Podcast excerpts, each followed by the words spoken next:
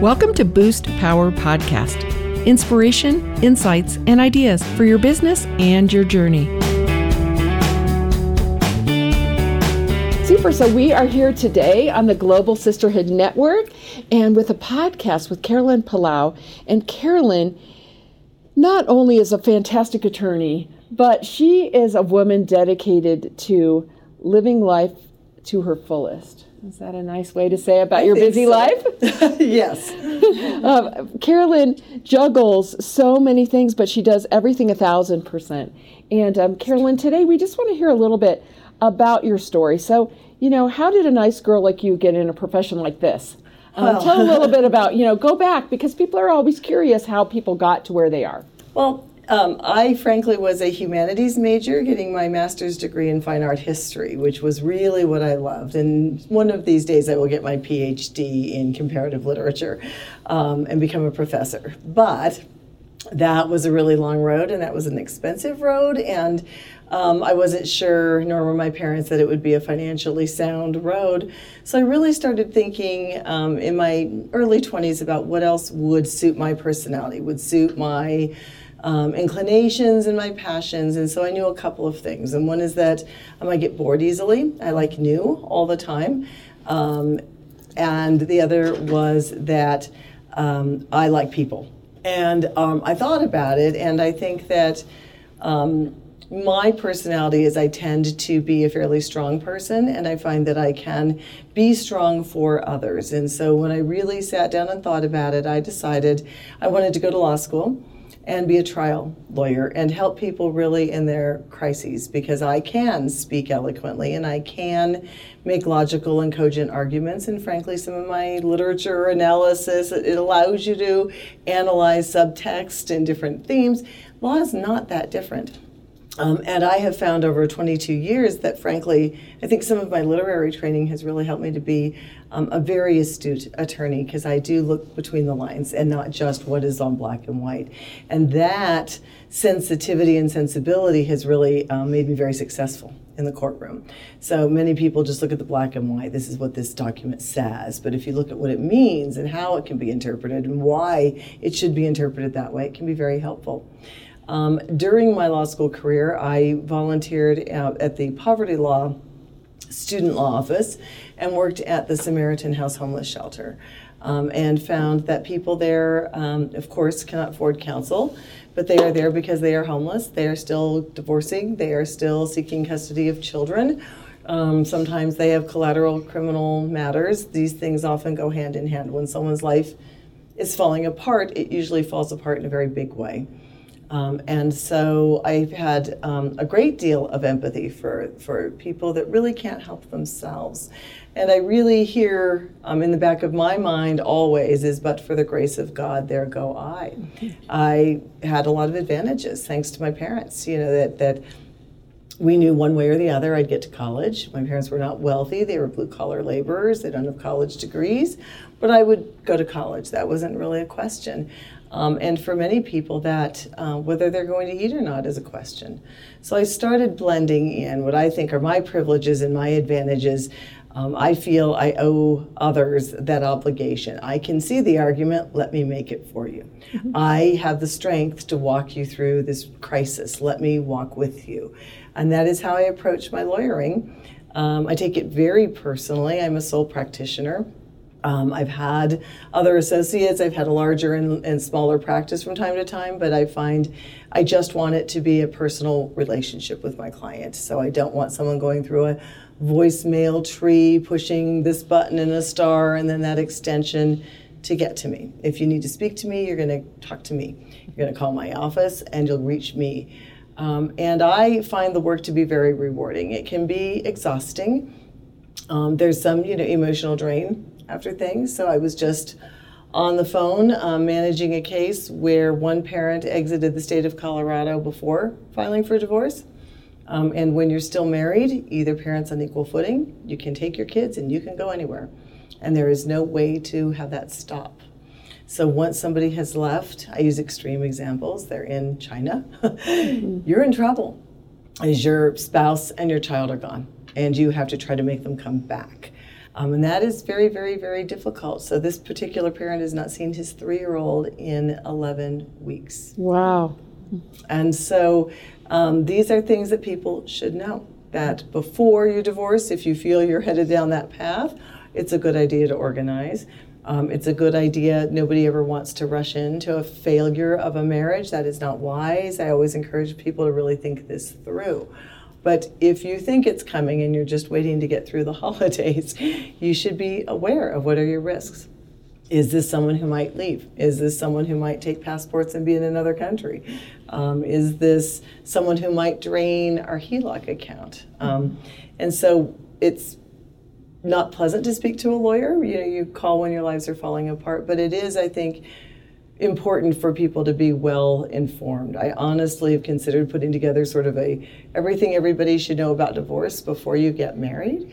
Um, hopefully, you'll never need that information, but these things should be in your toolbox. Um, you'd be surprised at how often bank accounts are drained, cell phones are cut off children are removed, and then somebody goes and files. So whoever is thinking five steps ahead of you, and they are usually, you know, the not as nice person, um, being more calculating. So um, those are the kinds of things we work with. For criminal defense, things have really taken a turn. Um, in my opinion, for the worse. The hashtag MeToo movement has had some really catastrophic collateral effects, and so um, while it is certainly important for for victims to not be shamed and to come forward, um, in my opinion, in my experience, there's now a uh, we've gone too far.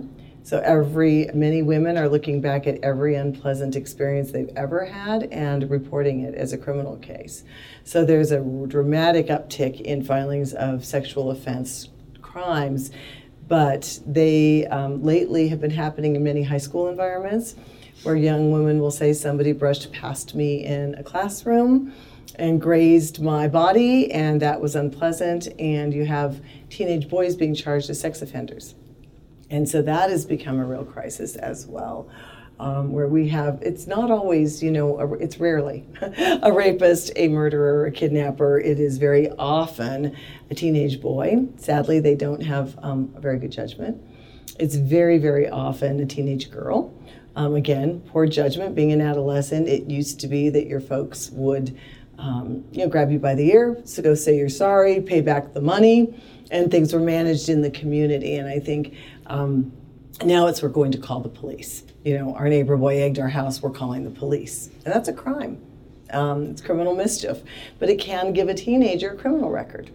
Uh, so things that we used to not we used to manage, I think, within our communities and our neighborhoods. We knew our neighbors have really fallen apart, and now it is we refer to the government, law enforcement authority to go speak to the neighbor boy that egged the house. Um, sadly, I don't know that people grasp the catastrophic effects of, for example, a juvenile record on a teenager. Um, when you apply to college, you have to talk about if you've ever been disciplined, accused of a crime, if you're under criminal investigation. And again, I think when we talk about criminal defense, people are thinking, ooh, you represent rapists and murderers, and not you represent Bryson, you know, yeah. this 15 year old honors student who took a baseball bat to seven mailboxes in a moment of funniness um, and is now charged with felony criminal mischief. So those oh, are the goodness. kinds of things people just aren't thinking, you know, like I should be defensive, and, and you shouldn't. Mm-hmm. You shouldn't live your life preparing for the worst. That's what I do. Um, but when things do go wrong, I think it's wise to seek counsel, even if it's as a prophylactic measure, um, and see where things could go. When the school calls and says we're having your child into the office to speak to them, you should know that school resource offices are law enforcement officials, and a statement made can and will be used against them in a court of law. It is not a formal interrogation, therefore, your child is not advised of their Miranda rights. Wow, that's something very good to know. Mm-hmm. And parents do not have to be present. They can be, they do not have to be. And that could really backfire on an angry teenager. Correct. And they're not making very good choices. Exactly, mm-hmm. and they're mm-hmm. very often asked to put in writing what happened. And now we have a statement that cannot be retracted. Um, and you can imagine how thoughtful a 14 year old in the principal office is about writing down what happened. Right. Um, it's quite dangerous, and we don't want kids to lie. We don't want kids, we teach them talk and be forthcoming, but they can inadvertently confess to something that will be on their permanent transcript, permanent records, and really an unnecessary matter. So, um, this is where things seem to be heading. Schools, sadly, with Title IX, um, statutes and federal regulations are finding themselves in sort of a law enforcement investigatory manner, and they have to document files. And um, there's been a lot of discussion out there about how far should schools go as really investigating and, and holding sanctions and penalizing kids for um, crimes, but they don't have a choice considering where the status of the law is today. So, Well, I'm curious. I mean, here we are here in Colorado. The world is listening, and of course, everybody when you say Colorado now talks about marijuana Yes. because we were one of the first states to legalize both the medical and the recreational. Are you seeing an uptick in kind of in the drug enforcement world? Like, you know, we hear as parents, marijuana leads to greater things. Um, there's some horrific rumors as parents of lacing marijuana with heroin, you know, giving the marijuana away for free to get the kids into the heroin. Um, are you seeing anything as an attorney where kids are getting wrapped up because of this marijuana frequency and its availability? Are you seeing more mischief around that world? Definitely, yes. Um, what the legality of it for adults. Um, so Colorado has taken great steps to decriminalize marijuana. So there's now a special class of criminalization for adults. So it'll be a drug felony or drug misdemeanor, and typically the uh, protocols now are much more treatment oriented. However, marijuana is so widely available to 21 year olds that we have older brothers and sisters, family members, friends, neighbors that are providing it to high school students. So I think there is uh, much greater access with far less um, scrutiny for kids. Not seeing so much the, the significant lacing of, of opioids and, and street drugs on a general basis. That seems to be taking its own path of, of accessing those in their own way. But quite frankly, again, with the legality and, and the opiate epidemic in this country, when kids are in possession of those, it is often through mom's or dad's medicine cabinet. Right. And that's where they're getting it. And then, um, frankly, the parents bear some responsibility. So you can be charged with providing your children, well, one, negligence if you have not locked them up appropriately. Two, if you give your kids marijuana or alcohol or provide it for a party, it is contributing to the delinquency of a minor, which is a very serious charge for an adult. Um, and I think parents, again, underestimate that collateral consequence. And so, again, you don't want everybody living in fear, but the law is the law, even inside your own household, and people have to be careful. But um, there are there is an uptick in possession for juveniles because it's just getting passed down from a 21 year old to an 18 year old to my 17 year old brother, and that's where that criminal implication begins. Yeah, I, that's the danger zone. You are listening to Boost Power Podcast with your host, Betsy Wiersma. We are part of the Global Sisterhood Podcast Network, women who amplify their voices and are committed to inspiring all people with podcasts on purpose. Enjoy these true stories and proven business tips for your business and your life. Now, back to Boost. Tell everybody what you specialize in because you know you've kind of jumped we jumped straight Yes. actually into some very good examples and stories. But tell them kind of your um, your bailiwick, as my mom would call it. That's an old word. Your bailiwick. Yes. So I work in family law, and that involves um, custody, adoption, parenting time disputes. Really, the word custody is not used in Colorado, but it is all that goes with that decision making authority, um, divorces. Property settlement, distribution, um, that sort of thing, and then criminal defense. And I do both juvenile delinquency and um, adult felony defenses. So within that gamut, either way. Um, those usually involve things they can in a divorce protection orders. Um, and of course, DUIs, which are criminal defense, but people again don't think of them as a crime, but rather a bad choice on a on a Friday night or a holiday party. So um, that is something that I that I transition into. But criminal defense and family law would be the, the things that we would call it. And then we always like to tell the story of you because people, you know, want to know the story behind the story. They want to know who you are. So tell us along your path, you know, when was it tough and what did you learn? Because that is something people look at successful people and say, oh, it's so easy for Carolyn. She just put out the shingle, you know, no work. This is this, uh, you know, eat the bonbons life. And we know that the truth is, uh, as a woman, as a woman who is bold, Yes. and and has a very well thoughtful opinion, but will be you know against other probably men in Yes. the courtroom. Um, tell us what you've learned along your path. Uh, so I began, interestingly enough, I was seven months pregnant when I started law school. Um, it was just, there was a confluence of, of biology where my clock was ticking and the need um, and desire to, to pursue my profession. Um, I ran into a professor with the first day of orientation who pulled me aside, um, asked me to come into his office, and looked me straight in the eye and said, You need to drop out. That uh, there are more important things than practicing law and one of them is in your belly. Um, and I was horrified. I that was in 1994. It wasn't in 1948. Um, I was horrified.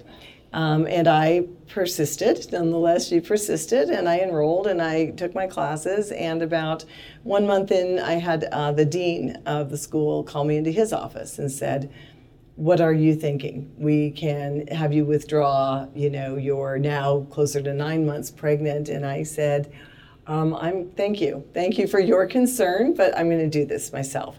Um, but I was essentially looked at very differently than many people, um, and was strongly encouraged due to pregnancy to stop. Um, I did not listen. I'm not a good listener, apparently. Um, I'm not good at being told what to do. And so, uh, not only did I have that baby um, in the first semester of my first year of law school, but I had my second child in the third year of law school. So I was the only person at law school graduation that was breastfeeding. yes, thank you. Um, which I loved and I liked and I thought it was great. And I, um, but that work-life balance was has always been a challenge, and I don't frankly think there's much of a balance. It's you just do it on a need base. There's about 100% to the kids on one mo- given moment, and 80% to something else, and, and there's not a lot of me left at the end of the day. And so that that's been uh, really hard. I think that now as I'm older, finding that um, all of those balancing. So I ended up with four children, um, not by accident, um, but we wanted a large family and a large practice. Um, and so that was hard. And as I began my law practice, I really earned my own way. I started off doing truancy work and um, delinquency work as court appointed counsel at a very significantly reduced rate. I drove all over the state. I'd say, if you'll pay me, I'll come. And I would practice law in Grand County, Douglas County, Arapahoe County, Adams County. Um, I still do some of that. Um, and just learned and found my own way. Um, my husband worked nights so that we could balance our parenting responsibilities, and uh, you know, I learned to not sleep very long. Um, but I will say, as time went on, as a female, uh, particularly in trial, so there are extraordinary, extraordinarily few female criminal defense lawyers, um, and one judge who shall remain uh, unnamed, but is currently on the Supreme Court of the state of Colorado called up one of my colleagues and said, You know, I don't understand her. She never smiles. Um, and my colleague, who was a male, said, You realize she's fighting for the lives of people when she's in your courtroom. It's not much to smile about. But I've not heard that said about a male attorney. Um, and I frankly was hurt by that. I think I went home and shed a few tears and thought, why is it that when you're tough, when you're prepared, when you know your case, and when you're doing a good job, the question was, why wasn't I smiling? The question in law school was not you're failing, it was you just shouldn't be here because you're pregnant. Yeah. Um, and so I still find that to be true. I still think there is some sexism and gender bias in certain forums, and it's something that um, we need to overcome. I mean, I, I will tell you that I am considered to be the B word a lot. People will say, We've heard you're a bitch, we want to hire you, as opposed to highly effective, skilled lawyer who can take it to the mat. Wow. That is such good perspective. And I hope many, many young women that are considering your field are listening and are inspired to say, thank you for being a trailblazer for us. And, and I think we need to continue to amplify this message, Carolyn, because it's so important. Um, I think sometimes the surface we smooth over everything and say, oh, yeah, yeah, yeah, the water's fine. But the truth is to have that kind of feedback Yeah. for all of us, you know, oh gosh, you wear cute dresses, you know, like, oh, it's not about the dress. Absolutely. Yeah, it makes my skin actually crawl off my body. Um, well, the last thing I want to ask you for the podcast today, and then we'll just um, do some questions. Um, what are you excited about now? So you've built this firm. Uh, okay, you're the B word, but you're you're you're bringing it home for families. You're helping people in their worst times. Um, what are you excited about now? As you, I'm sure your kids are a little bit older than breastfeeding. Correct. I think we're past that phase. I, yes, the kids are the kids are leaving the nest, and so Yeah. I actually have time to turn back to me. Um, and I think that rather than practicing really with that that you know the need to provide for um, for children all of the time is now just what do I want to do and how do I want to bring myself to my practice and I'm finding it uh, far more fulfilling and I finally have gained um, frankly some more confidence in what I do. So I feel a much greater sense of, of accomplishment and peace when I'm taking on these cases that I really know after 22 years and after having the time to, to the kids are mostly on their own. Um, I have to write checks on occasion, but um, they're mostly on their own. That I can really focus on what I want to do and how I exactly how I want to do it. Um, and I have found that to be very, very empowering with my clients. So I know exactly what I want out of this case. I know early on how I want the case to end, and I think that my I've um, I'm a very successful attorney in trial. And I'm finding that that's just going um, greater and greater. So it's been a while since I've lost uh, a hearing or a trial. And I think that's part of it, just bringing all of myself to the process in a much more um, thoughtful and mindful way has really helped the, the practice. So. Great. You know, a phrase that keeps coming to mind to share with you is as I have matured in my career, I say match, not sell. Like I figure, here's what I've got. Yes. And I'm looking for the match of who needs that, that I can bring all of me, my best of my ability, mm-hmm. to come to a common collaboration on an agreed goal. Exactly. And if it's not a match, I say thank you. You know, where I think young in business in the Yes. 20s, you'd be like, I got to sell something, or I've got to close, or I, I have to keep just working for anything and put it all in a big funnel and then suffer from some ones that probably were not the right client and then just took me down. Exactly. because, you know, their communication skills were poor and they didn't express themselves. I couldn't measure success, etc. But uh, I think that the joy of having more maturity in our careers is the service side, knowing we are the right match. I think that's exactly what's been happening. I've been able to tailor what I want to do and who I want to do it for, um, and to be, frankly, even that much more um, transparent with the client. Not in that, you know, I'll help you and you don't need me to, but to sit them down and say, I'm not sure you need to hire me today, and I'm not sure this relationship will work because these are, for me at least, and I think for the clients, they become a, a very meaningful and important relationship um, one that you all want to end when the case is resolved, but they really are personal relationships. And I find that, that nurturing that so that everybody is happy, at a minimum, while it is a bad time in someone's life, they walk away feeling that, that they did it the best way possible and having some peace with, we resolved this, we're where we need to be and can move forward. Well, uh, anyone who's going through, uh, you know, a change in their marital status, let's call it that way, um, who's planning for that or knows that that might be imminent, and anyone who needs family law, adoption. I'm a, a parent of an adopted baby girl who is now not a baby girl anymore, 17. Um, but our adoption process was really critical about our attorney who was in Chicago at the time. So um, thank you for the work you do in the world. Will you tell everyone how to get a hold of you and how to reach you, please? So my name is Carolyn Pelloux. Um, the number is 720-353-4053. Um, my email is pelloux, P-E-L-L-O-U-X, law at msn.com. Um, and then we also have the Pelloux Law Firm website, which has um, all the contact information you would need and some biography information. So this has been Carolyn Pelloux here at the Global Sisterhood Network. We are so happy to have you on the show today, and we look forward to many, many years of checking back in with you uh, just to share your greatness with the world and your incredible competence. Thank you so much for being with us. Thank you. Thank you for listening to Boost Power Podcast and plugging into stories from the journey of business and life. Our music today is by singer songwriter Megan Burt.